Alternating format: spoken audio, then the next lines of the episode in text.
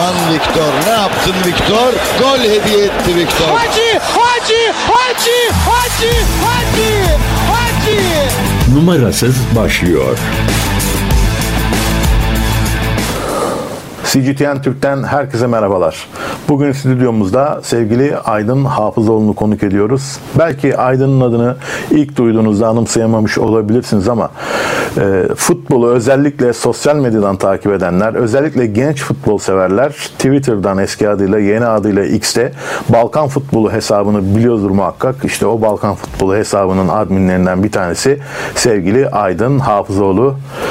Aydıncım bugün böyle kaotik bir futbol ortamındayız uzun zamandır. Özellikle son bir, bir buçuk aydır. Ee, bundan sıyrılmak adına bence bir detoks programı olacak. Mis gibi bir Balkan futbolu konuşacağız seninle. Dolayısıyla ben çok heyecanlıyım. Cümle gol atmaktan çok gol pası vermeyi sevenlerin spor programı Erkut Tekin'e numarası hoş geldin kardeşim. Hoş bulduk abicim. Ee, işinin gücünün arasında eksik olma geldim buraya kadar.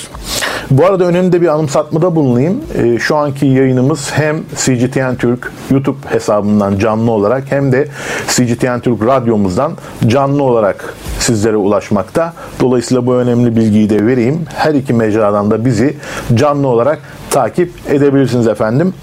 Ee, Aydıncığım aslında bu programın alameti farikalarından bir tanesi e, ışığını görebildiğim genç kardeşlerimizin, genç e, futbol severlerin, bu işe kafa patlatan dostların hiç tereddüt etmeden izleyicilerimizle, dinleyicilerimizle buluşturmak gibi bir misyonu var. 15 sezondur Erkut Tekin'in numarasız var. E, ve burada da e, işte senin gibi kıymetli kardeşlerimizi buraya getirmeye çalışıyoruz. Bundan 3 gün önce bulunduğun, oturduğun koltukta çok değerli gazeteci abilerimizden Atilla abimiz vardı. E, dolayısıyla e, şimdi o gitti. Atilla Türker abimiz. Şimdi o yok ama sen varsın. Bundan sonra yine genç kardeşlerimiz gelecek. Dolayısıyla bu bizim için önemli. E, onu da paylaşmak istedim seninle. E, gelelim şu Balkan futbolu hesabına. E, ilk gördüğümde e, geçtiğimiz sene ya da daha önceki sene de olabilir. E, seninle henüz tanışmıyorduk ve o kadar temiz paylaşımlar yapıyordunuz ki bu karmaşanın içerisinde benim için çok değerliydi. Çünkü futbolu bazı şeylere bulayarak, e, üzerine bazı soslar ekleyerek içinden çıkılmaz hale ve sevimsiz hale getiriyorlar. Siz de tertemiz bu işi yapan gençler olarak e, önüme düşmüştünüz. Biraz ondan bahsedelim. Bu fikir ne zaman geldi aklına? Sen mi kurdun? Abi bu fikir yaklaşık 3 seneyi geçti. Balkan Polu geçen aylarda 3. senesini doldurdu. İlk başladığımızda biz Bulgaristan göçmeniyiz. Ee, Sabri abiyle, Ultrasan Ünlü'nün kurucularından bir abiyle. Birlikte Bulgaristan futbolunu arada konuşuyorduk böyle kendi çevremizde. Ee, o kendisinin podcastleri var. Dedi gel bir Bulgaristan bu yayını yapalım, podcast'i yapalım. Önce Bulgaristan'la başladık. Yaklaşık bir 15-20 bölüm ilk sezon Bulgaristan Ligi'ni konuştuk. Ha, önce podcast'le başladınız. Podcast direkt podcast'le başladık. Biz normalde hiç yani sayfayı da zaten o yüzden paylaşımlar yapalım diye açtık. Sonra Sabri abinin yollarımız ayrıldı. O işte herkesin yoğun işleri. Sonuçta biz amatörçe yapıyoruz bu Haliyle. işi. İkimiz de göçmendik zaten. Yani biz de dedik bu biraz gurme izleyici varsa burayı takip eden birileri varsa ki Balkanların da iyi tarafı çok güzel tribünleri vardır. Yani görürsünüz Öyle. ki hep Öyle. ateşlidir. Hep bir hala o tutku devam eder. Onu Rengarenk. paylaşalım diye başladık. Daha sonra Sabri abiyle ayrılınca ben hesabı normalde ilk başladığımızda Balkanlardan gelen soğuk hava dalgası podcast'iydi. Uzun bir ismi vardı. Güzelmiş. Sonra Balkan futboluna çevireyim dedim. Böyle bir fikir aklıma geldi. Fakat e, tek admin olunca da 11 tane lige ulaşmak zor oluyor. Balkanları Türkiye saymazsak 11 tane lig var. Yer yer Tabii Türkiye'de Türkiye par- haricinde 11 o coğrafyada 11 ülke var ve her biri hemen hemen Türkiye'de kadar en az Türkiye kadar futbolu seven ülke E, ve başarılı ülkeler aslına bakarsan kendi haliyle. E, Biraz öncesine gidecek olursak sözünü bölüyorum kusuruma bakma. E, aslına bakarsan e, Balkan futbolunu biz benim yaş grubum ve benden öncekiler Yugoslavya olarak bilir.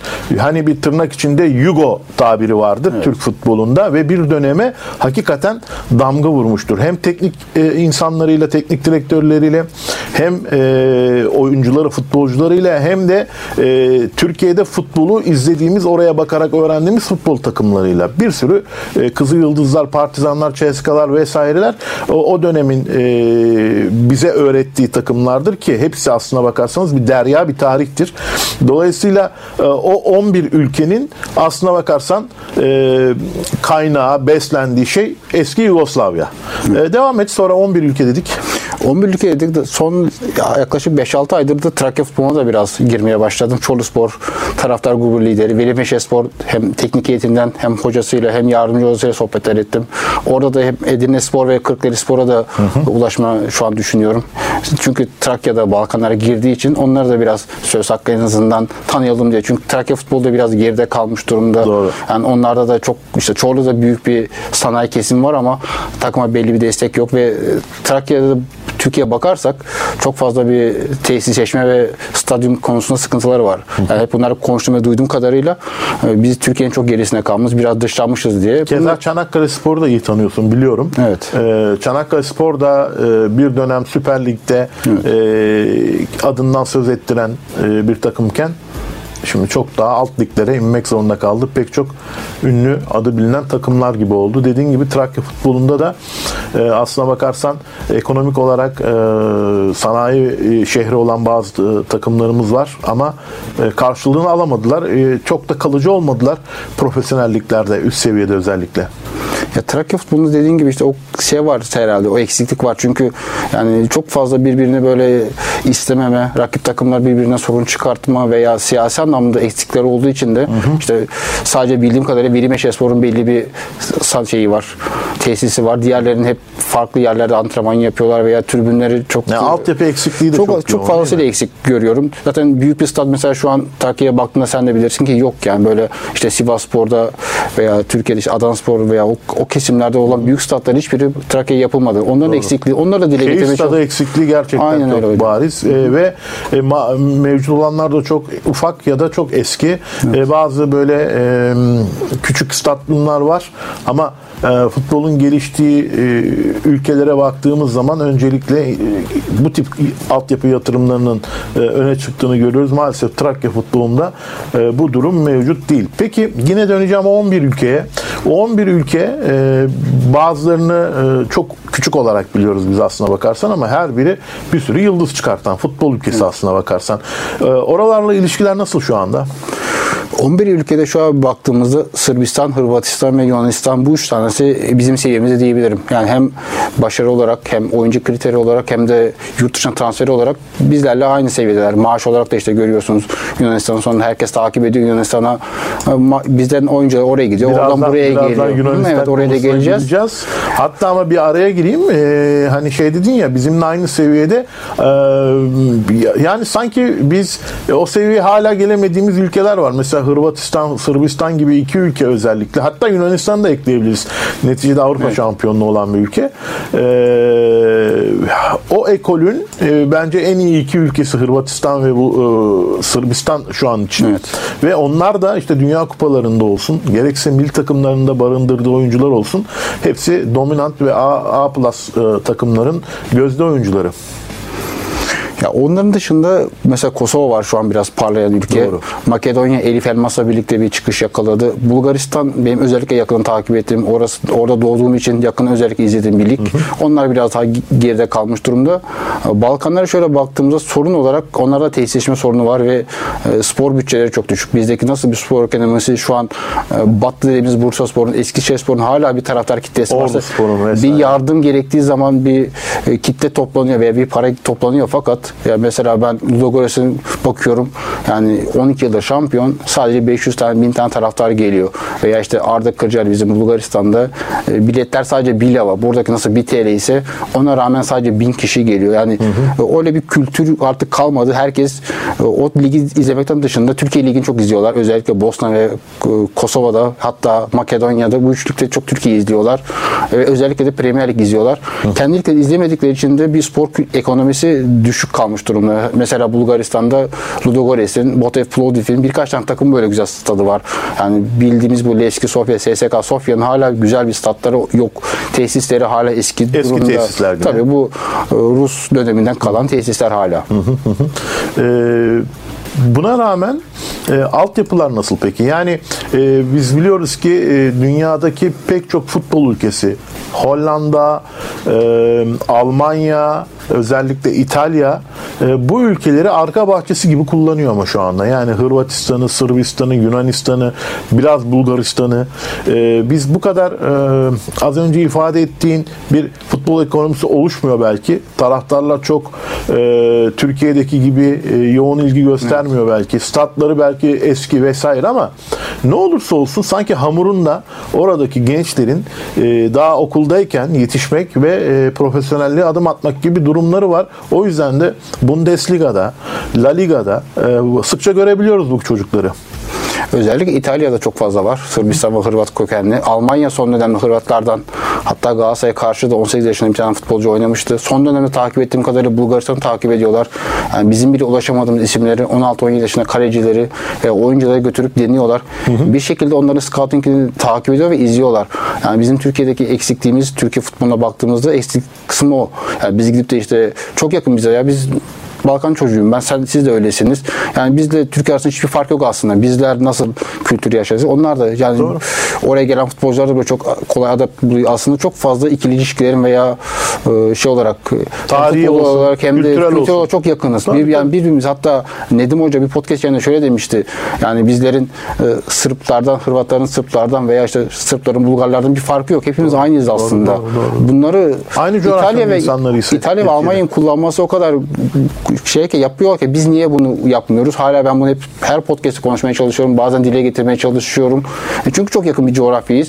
Bunu kullanan ülkeler son dönemde çok da başarılı. İşte Modric'ler, Savic'ler vesaire yani o kadar çok değerli doğru, isim var ve doğru, doğru. E, bu kültür tamam bence şeyden geliyor. Yani bu Doğu ülkelerinin özellikle bu spor kültüründen, disiplininden ve eğitiminden geliyor. İşte e, seninle yayın öncesinde konuştuk. Yani ilkokulda veya oku, ortaokulda her çocuk jimnastik yapar. Her çocuk farklı evet, sporlar evet, yapar. Bizde maalesef son branşta. dönemde Türkiye'de gördüğümüz işte beden eğitim zorunlu almaktan çıktı. E, farklı şeyler var. Bizim zamanımızda dersler boş geçer vesaire. Aynen öyle yani. Biz oturup da okulun taşlı veya işte beton zemininde futbol oynardık. Basket oynamaya çalışırdık. O imkanlar yok. İşte şu an Sırbistan Belgrad'a gittiğinizde her yerde bir parkın olduğunu, tenis kortunun, basket kortunun olduğunu bu imkanları e, şey halkına sadece ücretsiz olarak verdiği için ve bu bir de bir kültür olarak yani bizdeki en, belki Türkiye'deki en büyük sorun spor kültürü. Yani onların tenis kültürü var, yüzme kültürleri var, su topu kültürleri var. Su topunda binlerce insan görürsünüz ve ateşli bir taraftar görürsünüz. Handball, çok seviyorlar. Kesinlikle. Yani sadece e, Balkanlar değil aslında Doğu Avrupa'nın pek çok Polonya'da falan yani futboldan daha popüler bir Kesinlikle. spor. Ee, söylediğin şey çok doğru. Seninle konuşuyorduk yayın öncesinde ee, ve e, ben 80'lerin sonunda e, o zaman o dönemki Turgut Özal e, Türkiye'de başbakanken Todor Jirkov da e, Bulgaristan'da yönetimdeyken e, bir Türk Türklerin e, soydaşların Türkiye'ye geçişi vardı biliyorsun. O dönem e, ben Gökçeada'da okurken e, lisede bir sürü oradan gelen soydaş genç çocuk kardeş gelmişti oradan. E, bizim sınıflara, e, yan sınıflara vesaire. Ve e, haliyle onlar e, bir şaşkınlık içerisindeydi ama ilk şaşkınlıklarını nerede attılar biliyor musun bu çocuklar? Ne zaman e, spor salonuna gittik. Orada bir masa tenisi gördüler. Masa tenisi masası gördüler. E, basketbol topu gördüler. Futbol topu, handbol topu gördüler. E, jimnastik aletleri gördüler. Ve bir anda çocukların dili çözüldü. Bir anda rahatladı topladılar ve e, orada köşede duran hiç unutmuyorum bir e, artık örümcek ağı bağlamış bir masa tenisi masamız vardı bizim. Hepimiz bir şeyler yapmaya çalışıyorduk ama komik komik hareketlerdi bizim yaptıklarımız. E, o iki kardeş arkadaş geldi. Bir oynamaya başladılar. Bizim böyle ağzımız açık kalmıştı. Sorduk. Daha sonra yakınlaştık. iyice e, birbirimizi tanıdıktan sonra şeyi anladık. Yani e, Bulgaristan'da e, belki o demir perde ülkesinin o dönemki eğitim felsefesiyle, bilinciyle alakalı o sosyalist kültürle alakalı bir şey muhtemelen. E, her çocuk mutlak suretle e, bir meslek ve bir sporda e, azemi bir meslek ve bir sporda hatta bir iki olabilir bu üç olabilir. Gerçekten kendini yetiştiriyorlardı ve çocukların hepsi işte jimnastik yapan harika jimnastik yapardı. Atlet e, atletizmle ilgilenenler keza öyleydi. Basketbol, masa tenisi. O zaman şeyi anlamıştım. Yani biz çok biliyormuşuz gibi yaşıyoruz ama hiçbir şey bilmiyorduk ve bu çocuklar çatır çatır spor yapıyorlardı. O kültür hala devam ediyor bir şekilde. Mesela şimdi bazen konuşuyoruz arkadaşlarla Sırbistan voleybolda başarılı. İşte final oynadık. Basketbolda çok iyiler. Ee, Hırvatistan keza Dünya Kupası'nda Sırbistan futbolda yine o kadar başarılı olmasa da onların da takım olarak Son dönemde biraz düşüşe geçti Tabii ama onlar da. e, şunu abi bir de Yugoslav futbol olarak düşünürse bakarsak Tabii. e, şu an acayip bir seviyede olurlardı. Tabii. Bulgaristan'ı veya diğer ülkeleri dışarıda bırakıyorum. O işte Elif Elmas'ı buldular. E, Kosova'da farklı Murişler çıktılar. Bunların hepsini aslında bir ülkede barındırabilseler de çok e, yani dünyayla yarışabilir bir ülke çıkacaktı. Hala şu an bir dönem yarışıyorlar. Sovyet modeli ya da Yugoslav Kesinlikle. modeli dediğimiz iki model ikisi de e, bu anlamda e, etnik olarak herkesi yan yana tutup bir sınırlar içerisine ve ortak bir bilinçle. Yugoslav modelin daha kolay tarafı halkı da hem Avrupa'yı biraz da katması. Yani o biraz halkın şey yapmış. Sonuçta Bir de bir de hani e, işin şey tarafı var. Belki e, bilenler bilir Tito örneği olması. Evet. Yani muhteşem bir liderlik yapıp o anlamda da e, gençleri ülkeleri bir araya getirip gençlerin de spora e, dahil olmaları için harika bir ortam sağlamıştı.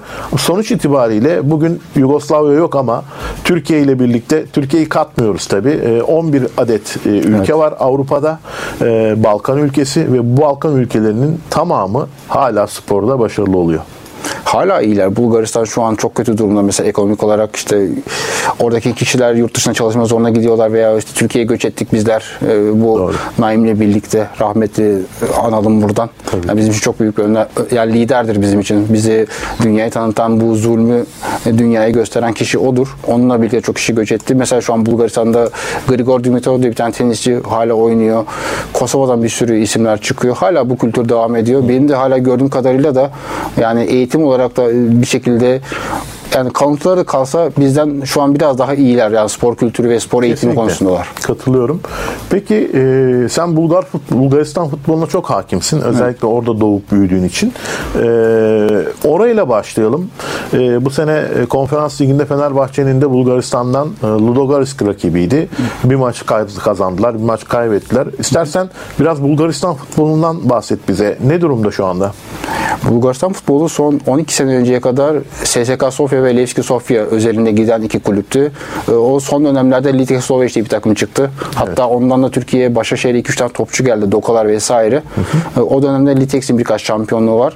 Fakat 2010'dan itibaren o ekonomik krizde SSK Sofya e, bir hem Avrupa'dan gelen hem de Bulgaristan futbolunun verdiği bir cezayla en alt lige düşürüldü. E, Takım ikiye bölündü neredeyse. Gittiler Ludok, Litek Slovac'in lisansını alıp üst ligden devam ettiler. E, Alt lige düşen takımı taraftarlar sahiplendi. Farklı bir takım çıktı. Mesela şu an bizim SSK Sofya diye bildiğimiz takım aslında Litek Slovac. Bu bana şey hikayesini unutma lafını. E, Kayseri Erciyes Spor, Kayseri Spor. Ben de bunu hep örnek veriyorum zaten. Şey oluyor, yani birisi ligden düştüğü zaman tak hemen e, lisanslar değişirdi. Ertesi sezon devam ederlerdi. Aynısı. E, benzer bir hikaye herhalde. Aynı hikaye benzer yani ben de hep bu örneği veriyorum senden birlikte zaten. Şöyle şu an mesela SSK 1948 diye bildiğimiz takım aslında SSK Sofya'nın kendisi. Tabii ben de bir SSK bu taraftarıyım. arada izleyicilerimize ve dinleyicilerimize a, Aydın e, SSK diyor ama tabii o orada büyüdüğü için biz hep CSK diyebiliriz onu. Aydın Aslında tabii. onun doğru söylemesi TSK'dır. T diye bir harf T, vardır. evet, Evet, evet. onu söylemek zordur. Yani Ç harfi veya o kısmı biraz bizim de a- Sabri Eze- abi ezerek, bastırarak evet. değildir aslında. Yani CSK diye bir şey yoktur. Yok, tabir yok. Bu Evet. bizim biraz Moskova'dan Bizde- gelen bizde bir o, alışkanlık. o di- şey o harf olduğu için belki öyle bir şey kalıyor. Bir de Moskova örneği var. Doğru Oradan geliyor daha çok evet. Moskova Yani bizim. Bulgaristan çok bilmezler. Orada da Ceska derler. Öyle mi? Evet orada da e, e, uzatmazlar. S diye uzatmazlar. Ceska derler. Evet devam et Ludogorets. Onun devamında Leşki Sofya'da son birkaç yıldır çok sorun yaşıyor. Yani onların da maddi sorunları var. İşte Stoylov Hoca 2-3 yıldır oradaydı. Göztepe'ye gelen. O da son 6 maçını kazandı. Gözte 6 maçın 5'ini kazandı Göztepe'de. E Şimdi bu Bulgar futboluna bir ilgi olacaktır mutlaka hoca bağlamında. E, Son 12 yıldır Bulgaristan'da Deli Orman'ın Ludogorets takımı şampiyon oluyor. E, Bunların başkanı da Kiril Domusçev eski SSK'nın yöneticisi. O dönemde diyor ki bana bu takımı bana verin. Parasını ben neyse vereyim. Fakat SSK yönetimi kabul etmiyor. O da gidip Ludogorets'te Razgrad şehrinde Razgrad, takımı evet. evet. Razgrad şehrinde takımı satın alıyor.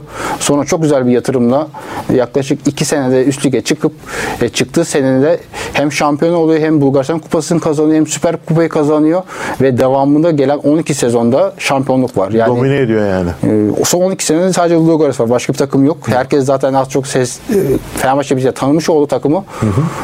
Şöyle bir güzel yanları var bence Türkiye futboluna karşılaştırdığımız baktığımızda çok fazla para harcamıyorlar. Ludogorets'in bonservislere baktığımız zaman 2,5'tan fazla bonservis vermezler. Tamam 20 tane yabancıları vardır. Bunları bazen ben de eleştiriyorum. Yani bu kadar değil de 5 tane yabancı alsanız biraz daha kaliteli yükselseniz diye düşünüyorum. Ben de söylüyorum, dile getiriyorum ama yani çok fazla böyle bilinmeyen oyuncuları getiriyorlar. İşte sezon başında Igor Thiago diye bir oyuncuyu e, kulüp ücret sattılar. Bu oyuncu da Beşiktaş'a 2 tane gol attı mesela burada.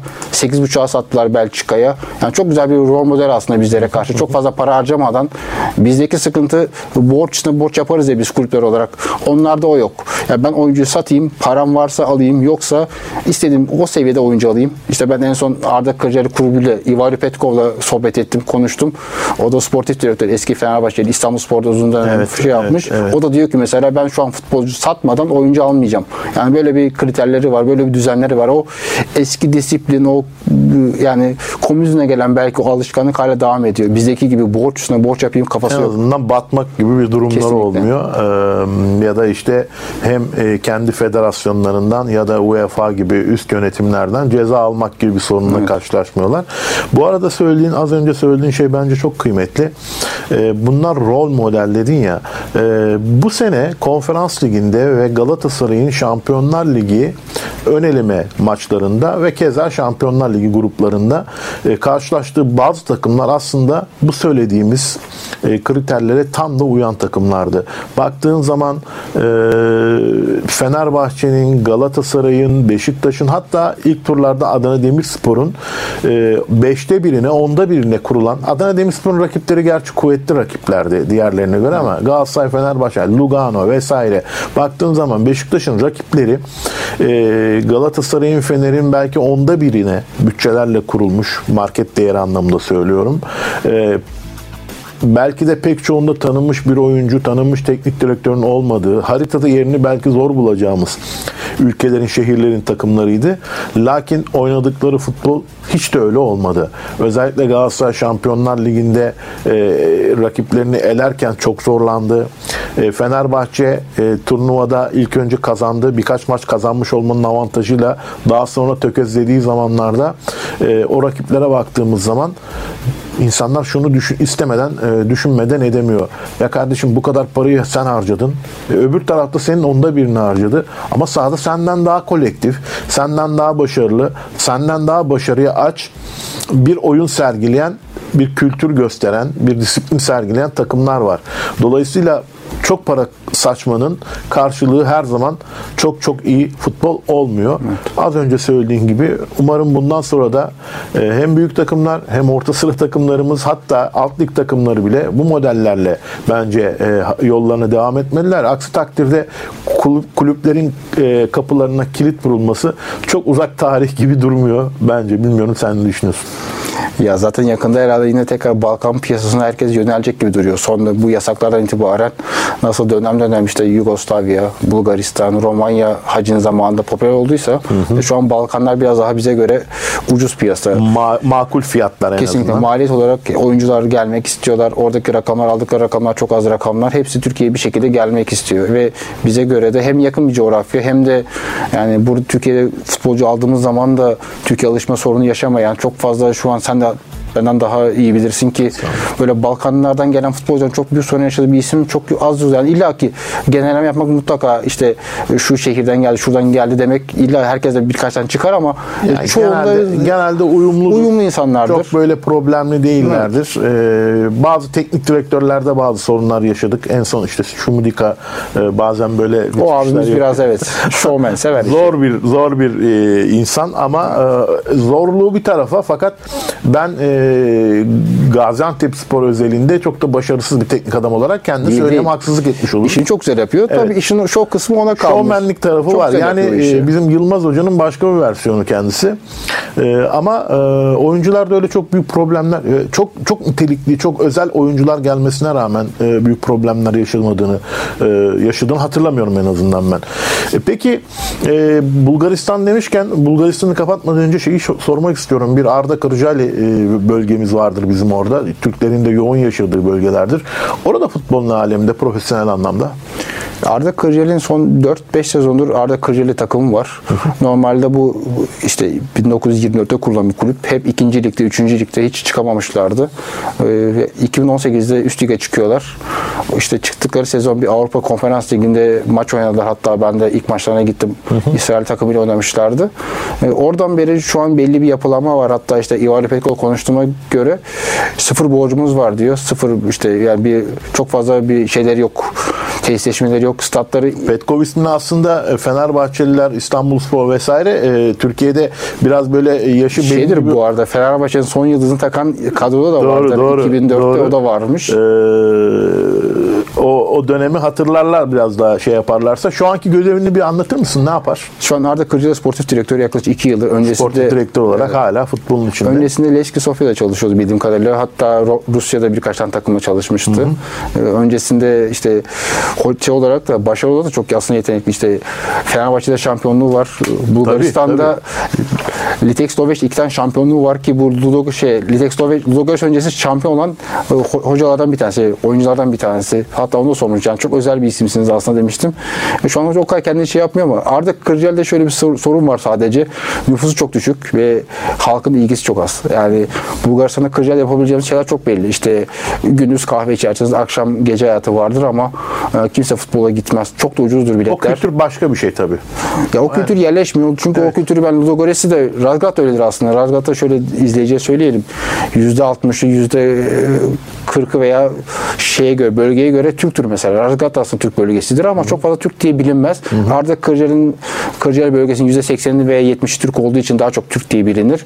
Bir de Kırcalı'nın kurma takımı var. O da onun kasabası. Onlar da geçen sene çıktılar.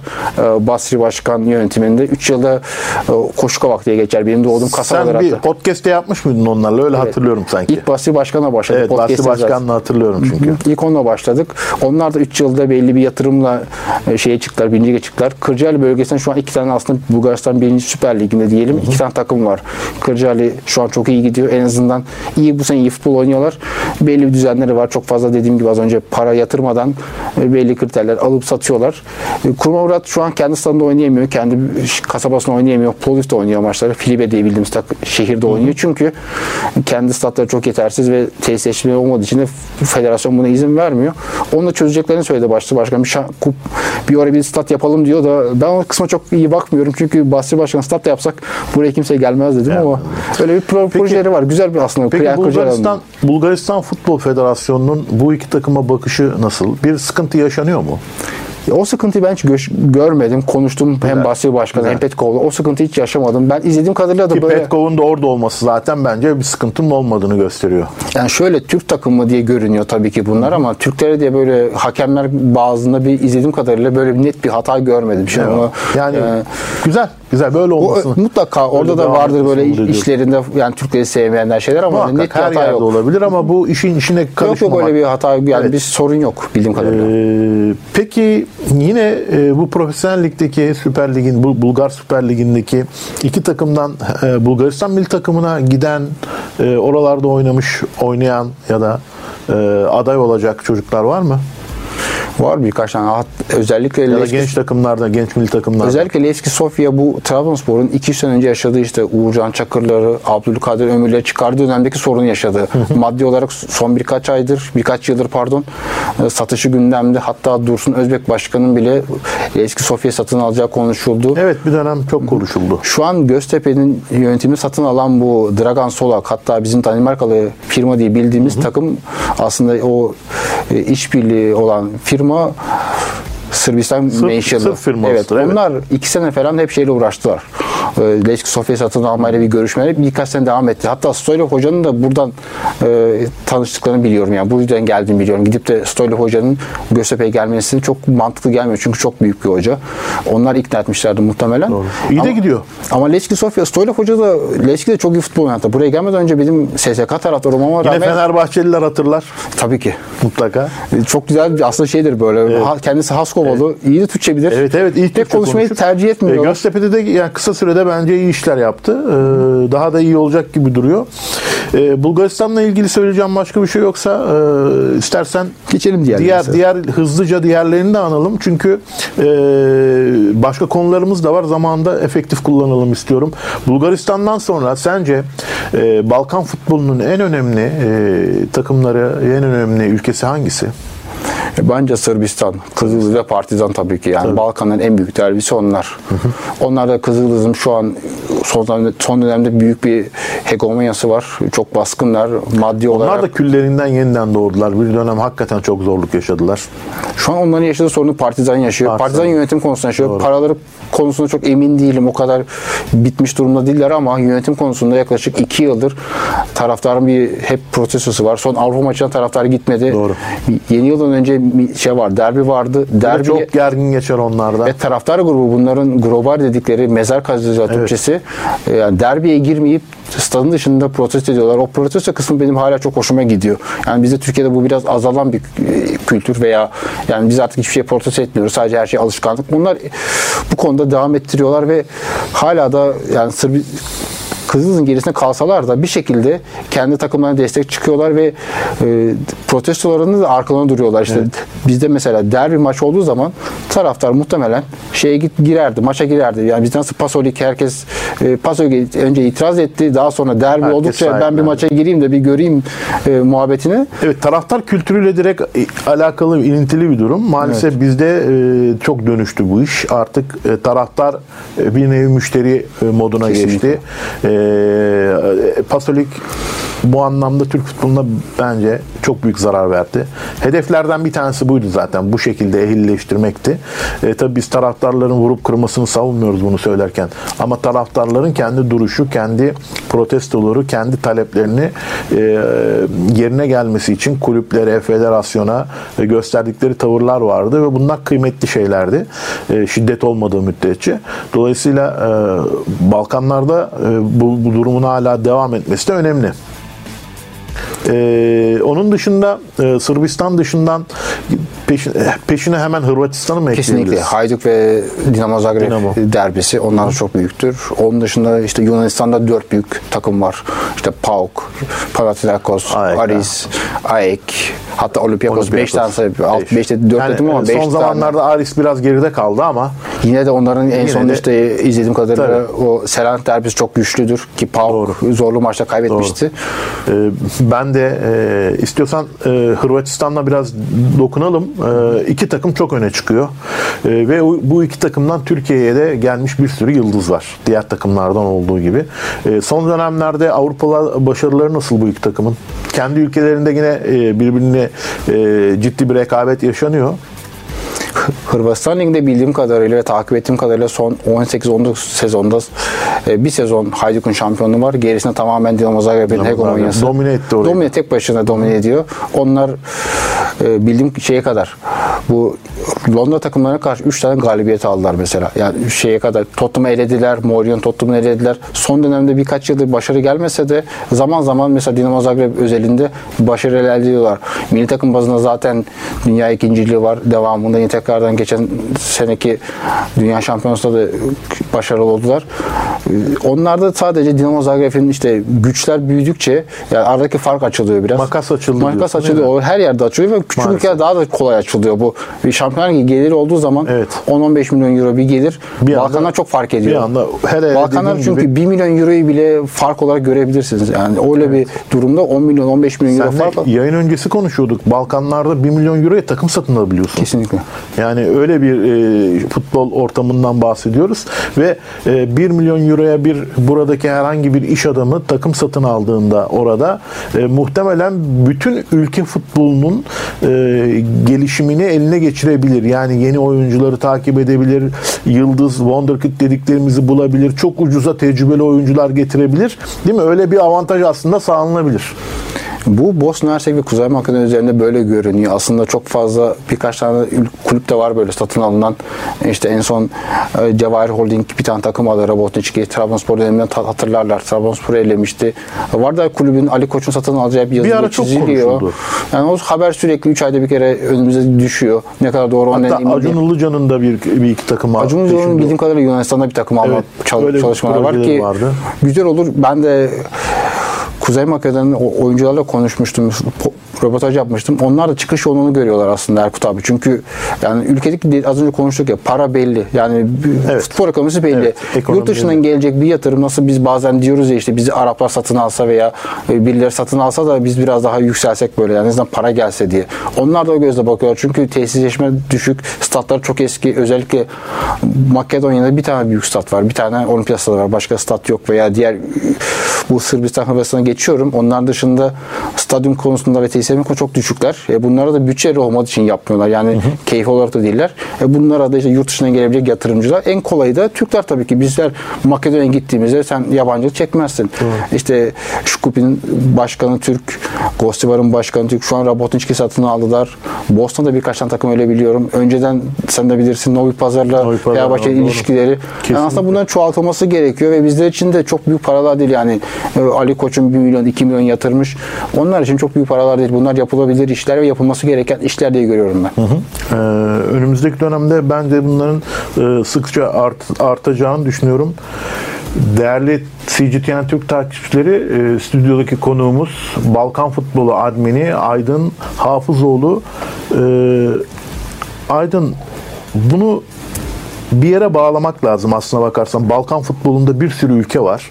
Ee, bir sürü ülkenin e, gözümüzün önünde aslında hemen yanı başımızda. E, demin de bahsettik. A- altyapıdan e, bambaşka bir kültürle oyuncu yetiştiriyorlar ve dünya futboluna sürekli servis ediyorlar. Biz de işte e, yaklaşık e, 80 milyonun üzerinde 85 milyon bir ülkede bir tane oyuncumuz Premier Lig'de B takımına gittiğinde ki geçtiğimiz günlerde bir kardeşim Sivas Spor'dan oraya gitti Bradford'a Evet. ve orada e, B takımıyla şimdi e, idmanlara çıkıyor, maçlara çıkıyor. Gönlümüz e, yanında ve umut ediyoruz ki Premier Lig'de de devam etsin ki ligde kalabilir mi sanmıyorum ben. Pek Brentford'un bu sene Premier Lig'de kalıp kalamayacağına dair pek umudum yok. Ama şimdi koca bir ülkede bir tane oyuncuyu işte Arda Güler çıktığında çıldırıyoruz. İşte belki Akman kardeşler çok iyi futbolcu olacak diye seviniyoruz. Ya da işte Sivas'tan e, İngiltere'ye giden kardeşimiz gibi e, Yunus gibi. Şimdi e, öte taraftan e, çok küçük paralarla, çok da düşük e, nüfusla, e, az imkanla, stadı bile yok, antrenman tesisi bile olmayan ülkelerde bir bakıyoruz ki Bundesliga'ya, La Liga'ya, oraya buraya bir sürü oyuncu gönderiyor. Ne yapmak lazım? Ya bence onların kültüründen birilerini getirmek lazım. Mesela Stolov gibi e, bunlardan e, birkaç tane spor direktörü Türkiye'ye geldi. E, bu işleri doğru yapan, doğru hem oyuncu bazında ben hep söylüyorum bunu. Yani scouting'i doğru yaptığımız zaman oyuncu olur işte Elif Elmas'ı doğru zamanda izlediğim, getirdiğimiz zaman bize katkı sağlar. Doğru hocayı getirdiğimiz zaman onun disiplini, onun kültürünü, spor kültürünü de bize empoze edebilirsek veya birlikte bir harmanlayabilirsek başarı gelir. İlginç bir şey değil mi? Lafını bölüyorum. Buyurun. Elif Elmaz'ı gördük burada. Yaşadık. Bir transfer yaptı Napoli'ye. Ardından bir transfer daha yaptı. Hatta her iki transferden Fenerbahçe yetiştiricilik anlamında da para kazandı. Ee, ama bunlar hiç yaşanmamış gibi hayatımıza devam ediyoruz. Sonra yine 36-37 yaşındaki Bonucci gel diyorsun. Tadic gel diyorsun. Efendime söyleyeyim e, Mertens gel diyorsun. Ama ya, hiçbir şey milat olmuyor farkında mısın? Bu konuda Yunanistan'ı dışarıda bırakıyorum Balkan ülkeleri dışında. Onların dışında gidip de bizim gibi işte 37 yaşında, 36 yaşında topçu alan ülke yok. Neredeyse yok yani. İlla birkaç tane belki o ülkede ünlü birisidir. O takıma mal olmuş bir isimdir. Onu tekrar geri çağırırlar ama Yunanistan aynı bizim gibi. Onlar da işte burada Valbuena oraya gitti. Evet, 38'e evet. kadar oynadı. Evet, evet. Onyekurular oynadı ama diğer ülkeler bizim bu yaptığımızı Bizden yapmıyorlar. De, e, evet dediğin gibi bazı oyuncular da almışlardı. Tümer Hoca'yı almışlardı daha önce. O da futbolun sonuna kadar. Yunanistan biz gibi ya daha çok. Evet. Onlar gibi Çok biz- benziyoruz. bizim kadar rakamlar da verebiliyorlar. Rakamlar da bir rakam. benziyor. Hem yakın hem de oyuncu bazına da bizim gibi bakıyorlar. Yani gelsin, başarı göstersin hemen. Yani diğer diğer Balkan ülkeleri gibi bakmıyor Yunanistan. Doğru. Biraz daha farklı onlar. Peki e, burada hakkını yemeyelim. Siz bir ekip işi yapıyorsunuz. Evet. E, bu, Balkan Twitter'daki ya da X'teki e, Balkan futbolu hesabının e, admini olarak seni anlattık ama arkada bir ekip var. Onların da e, adını analım istersen. E, katkılarını biraz özetle bize. Tabii ki seve seve. Yani Balkan Futbolu hesabının admini benim. Onun arkasında Kuzey Makedonya'da Adem abi var. Adem Bayram. 3 yıldır bana neredeyse her gün haber gönderiyor. Her gün mutlu. sohbet ediyoruz. Ben de o kültürü anlamaya çalışıyorum. Ben de Bulgaristan göçmeni olduğum için belli bir kısmını biliyorum. Diğer kısmını hep arkadaşlardan öğreniyorum. İşte Kosova'dan e, Gezim Kumnova'da bir arkadaş direkt Kosova'da yaşıyor. Onu dahil ettik. Haberleri gönderiyor, bilgileri gönderiyor. Direkt o lige ulaşabiliyorum. Ve bir de özel olarak da Batuhan Eren'e teşekkür etmek istiyorum. Bize görsel anlamda çok şeyler kattı. Onun görselleriyle biraz daha hesap büyüdü. Sonuçta Twitter'da ne kadar doğru da yazsan bir güzel bir görselle daha çok iyi görüyor. Yani onun dışında podcast ekibi olarak yaklaşık 12-13 kişi var.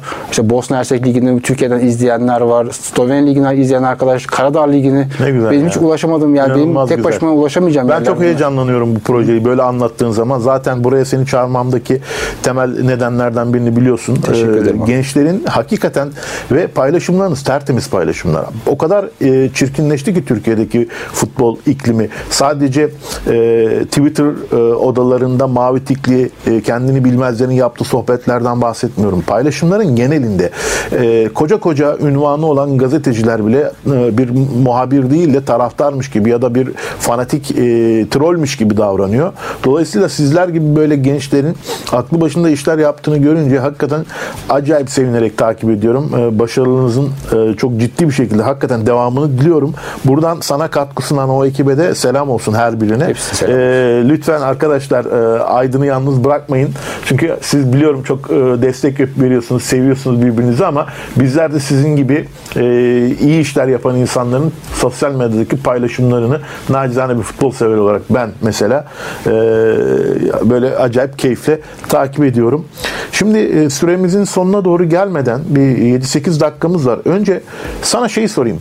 Bana Bulgaristan'dan, Yunanistan'dan, Romanya'dan fark etmez. Bal- Balkanlardan Türkiye'ye gelmiş futbolcular listesi yaparım desen ilk 3'te 5'te kimleri yaparsın? Ya da e, ilk 3-5 haksızlık olur abi. Bir 10'a çıkaralım bunu, 15'e çıkaralım dersen hocalar ayrı soyacağım sana. O listeyi çok uzun bakıyorum. Ben de ilk başta herhalde Hacı yazarız. İkinci sıraya Popescu yazarız. Bu arada belki bilenler bile belki bilmiyorlar arkadaşlar. Ben Galatasaray taraftarıyım. Az önce söylediğin şeyin özelinde hesapta hiç taraftarlık kullanmadan Doğru. sadece O yorum en katmadan paylaşmaya o. çalışıyorum. Hiçbir yorum o. Yani hangi katmıyoruz. takımı tuttuğunuzu hiç bilmiyordum ben. Şu anda duydum. Hacı yani ilk başta yazılır. Popescu yazılır. Ee, Adrian İlya var daha sonra. Fenerbahçe'de Elvir Boliç, Elvir Baliçler. Tabii, Boliç çok önemli Baliç. isimler. Ee, Beşiktaş'ta son dönemde Domagoj Vida. Vida. Hala da oynuyor. Dün akşam Fatih Hocam'a karşı da oynadı. Doğru, o doğru. hala devam ediyor. AYK'da. E, Stadim Stoylov çok zamanında Fenerbahçe'de oynamış. Yani birçok isim var aslında bakınca. E, senin zamanında biraz daha e, yaşlı diyeceğim şimdi. yanlış yok, doğru söylüyorsun. Yaşlı Simovic'ler konusunda- bunlar benim yetişemediğim Tabii isimler. yani Po- Prekaziler, Smoviçler, Kovačevićler yani benim dönemimden Tarık bahsediyorum Kozic, ben. Tarık Kozic hocam var. Tabii şimdi biraz daha geriye git yine benim ilk ilk e, futbola aşık olduğumuz yıllar 80'lerin e, başları ortaları işte Sarıyer'de Çelebiçler vardı vesaire muhteşem bir ayak vardı yani hani o köşeden örümcek alma hikayesi e, Rıdvan Dilmen'in daha Sarıyer yeni geldi. Sercanların oynadığı dönemde Sercan hocaların. E, böyle ağı alırdı sakallı bir abiydi böyle. Gördüğümüz zaman Ziya Ünlü stadında geliyor gol derdik yani topun arkasına geçtiğinde. E, çok isim var. Yani demin söylediğin isimler hani Hacı, Prekazi, Rotario, Simovic yani bunların hepsi geldikleri ülkede de yani Yu- Yugoslavya'nın Romanya'nın, Bulgaristan'ın hep milli oyuncuları. Hiç böyle e, parlamış daha böyle alt liglerden gelmiş oyuncular değil bunların. Hepsi hakikaten ülkelerinin çok kıymetli oyuncular oyuncularıydı. İşte Kezman geldi Fenerbahçe. Tamam çok bir şey gösteremedi belki ama e, dünya futboluna dünya futboluna bir döneme ismini koymuş bir oyuncuydu. E, Rapayic geldi Fenerbahçe'de efsane oldu. Yani muhteşem bir futbolcuydu. E, Elif Elmaz en sonlardan diyelim. E, Vedat Murik aynı şekilde çok başarılı. Aslına bakarsan hani bir 3-5 yapılmaz da bir 30-40 yapılır en azından. Kesinlikle yapılır. Şu an Fenerbahçe'nin kadrosunu sayarsak birçok isim sayılır. tabii. Bu arada Necat Bilic rahmetliyi de almak istiyorum. Yani o da Necat hocam. hem Balkanların hem Bursaspor'un çok Benim, değerli bir benim ismi. için de çok kıymetlidir. Gazetecilik yaşamımda en keyif aldığım sohbetlerden birkaç tanesini kendisiyle yapmıştım rahmetliyle. E tabi Necat Biyediç hocayı anıyorsak Saffet Vusic hocayı da anacağız. O da bence hem çok büyük bir futbolcuydu. e, hem Fransa'da hem kendi ülkesinde çok önemli e, takımlarda forma giydi. Daha sonra çok iyi başarılı teknik direktör olarak karşımıza çıktı. E, Daniel Panku vardı Beşiktaş'ta. Fenerbahçeliler de hatırlar onu kaleye geçmişti bir Fenerbahçe maçında. E, sonuç itibariyle futbolcular böyle. Hala da gelmeye devam ediyorlar. Ama o eski şaşalı e, o Yugoslavya döneminden kalan Tarık Osic, Sejdic bunları da hatırlamak lazım. Galatasaray'ın e, yanlış yanlış hatırlamıyorsam Tarık abi Tarık Osic'i ben e, Sarajevo'ya gittiğimde kendisiyle görüşmüştüm. E, orada e, hala dükkanında Onun kafesi hep meşhurdur. Tabii meşhurdu. Oraya giden her Türk mutlaka uğrar oraya. Ee, böyle öyle güzel sıcak karşılar ki bir sarılır önce kocaman herkesi. Ee, onun da e, şöyle bir özelliği vardır. İzleyicilerimiz yaşı büyük olanlar yine hatırlar. Türkiye'de ilk e, gol kralı olan yabancı futbolcuydu. Bir de bu işin antrenör kısmı var. Yani Türkiye'ye o e, Yugoslavya'dan e, 1960'lardan itibaren bir sürü e, Yugoslavya e, patentli teknik direktör, antrenör, çalıştırıcı geldi. Hala da geliyor. Hala da devam ediyor. İşte Sumudika geldi. Ondan önce e, işte Trabzonspor'un bir önceki teknik direktörü vardı. Nejat Bielic. E, Bielisa. Bielisa evet. Bielisa. E, dolayısıyla e, hala geliyor. Onlarla da ilgili bir liste yapılabilir değil mi? Onlarla ilgili de başa Mircea Lucescu koymak gerekiyor. Ya. Mircea Yani- Lucescu'nun bizdeki etkisi hem Galatasaray'a Beşiktaş'a hem milli takım etkisi. Kesinlikle. Çok Evet. çok üst düzeydeydi. Onun önünde çok bilmediğim Todor Veselinovic ismi var. Onun çok ismini Tamam. gördüm. Doğru. Todor Vesel. Aslında bunların başında Abdullah Gegiç'i anmak lazım. Duymuş musun bilmiyorum. Duymadım onu hocam. Abdullah Gegiç de e, 1960'larda Türkiye'ye gelen, daha sonra Türk vatandaşı olan, e, Fenerbahçe'de e, çok başarılı işler yapan, bir sürü takım çalıştıran aslında e, ve futbol profesörü diyebileceğimiz bir isim. E, Bir gün e, mutlaka sen Abdullah Gegiç'i program sonrası araştırırsın eminim. E, Ne oldu? Tomislav Kaloparavic vardır. Yine Fenerbahçe'de e, e, İstanbul Spor olabilir. Bir iki takımda daha çalıştı. Tomislav Ivic vardı Galatasaray'da. Bunların hepsi 70'li yıllar, 60'lı yılların. o- Ben Ivic'i hatırlarım. E, 70'lerin sonlarına doğru Galatasaray'ın başındayken. E, kimler vardı? İşte Mircea Lucescu başka bir şey. Şimdi oğlu da birazdan konuşacağız. E, Yunan, Yunan Ligi'ni domine etmeye çalışıyor. E, Safet Susic'i az önce bahsettik. E, Necat abiden, rahmetliden bahsettik. Necat Bilgiç'ten. E, Multescu vardı. Cici Multescu vardı. O da çok önemli bir Roman futbolunun önemli e, temsilcilerinden bir tanesiydi. E, Mitrovic vardı. Şimdi bu no- notlardan tek tek gidiyorum. E, e, Hacı yine teknik adam olarak Türkiye'ye Olmadı geldi. tabii de. Slavan Bilic geldi. Bu Beşiktaş'ı arada çalıştırdı. zamanımızı almayayım da Hacı bu şeyde Romanya Ligi'nde geçen sezon şampiyon oldu. 22-23 Evet. yaşındaki ortalamayla o yaş kategorisiyle gençlerle şampiyonluk yaşadı. Bizim ülkede tutmadı birkaç ülke işte Galatasaray'da Bursaspor tutmadı ama aynı istediği başarıyı kendi ülkesinde yaşadı. Doğru. Hala devam ediyor. Şu an Doğru. kulübün sahibi hem de hocası. Doğru. Devam o, ediyor. o da o da ayrı bir şey tartışma konusu. Bazı futbolcular işte e, teknik adamlık kariyerini e, maalesef futbolculuğu gibi özellikle çok yetenekli futbolculardan Mateus da öyle, Lothar Mateus da öyledir mesela. Olmuyor ama e, Hacı başka bir şekilde ülkesinin ülke futboluna hizmet etmeye devam ediyor. E, Vahit Hoca vardı. Rahmetli Vahit Halilovic Trabzonspor'da da e, çalıştı. E, Otto Barış vardı yine Fenerbahçe'de ki herkes olur bir Trabzon maçından hatırlar. Ee, biz son olarak Fatih Terim'le ilgili bir şey soracağım ben sana. Buyur abi. Bir dakikamız varmış. Yönetmenim uyarıyor. Ee, Fatih Terim Yunanistan'a gitti. Sence Fatih Terim için doğru bir lig miydi? Doğru bir mi? Evet doğru bir. Çünkü yarışmacı bir lig. Panathinaikos e, son 27 sezonda o 25 tane Olympiakos'un şampiyonluğu var. Yani tamamen Olympiakos'un e, özelinde geçen bir lig. Panathinaikos'un bu son sezonda sadece bir tane, iki tane şampiyonluğu var. Son 27 sezonda bir iki tane PAOK'un var, iki tane AEK'im var. Ya burada yarışmacı ve hani hoca demişti ya ben 14 sene şampiyon, 15 sene şampiyonluk görmedim. Onun için gittim. Bence doğru yere gitti. Takım olarak doğru takım mı ona emin değilim. çünkü AEK, Panathinaikos, e, Çok çok rakip. PAOK çok daha iyiler. Kadrolar çok, daha iyiler ve geçen sezon 10'da 10 başlamışlardı Panathinaikos. Sonra playoff'ta kaybettiler. Öyle bir sorun var. Yani şu an Fatih Terim hocamın e, şu an 18. hafta bitti. 28 hafta sonra lig bitecek. Devamında 10 hafta çok çekişmeli bir dönem gelecek. Evet. Başa baş 6 takım de- birbiriyle oynadığı zaman Biz de merakla takip Orada kopacak Ben de bence. sağlam bir PAOK ta- e, taraftarıyımdır çocukluğumdan beri. Bakalım neler olacak. CGTN Türk'te bugünkü konuğumuz Erkut Tekno numarasızın konuğu Balkan Futbolu admini Aydın Hafızoğlu'ydu. Önümüzdeki günlerde yeniden buluşmak dileğiyle. Hoşçakalın. Aman Viktor ne yaptın Viktor? Gol hediye etti Viktor. Hacı, Hacı, Hacı, Hacı, Hacı, Hacı. numarasız sona erdi.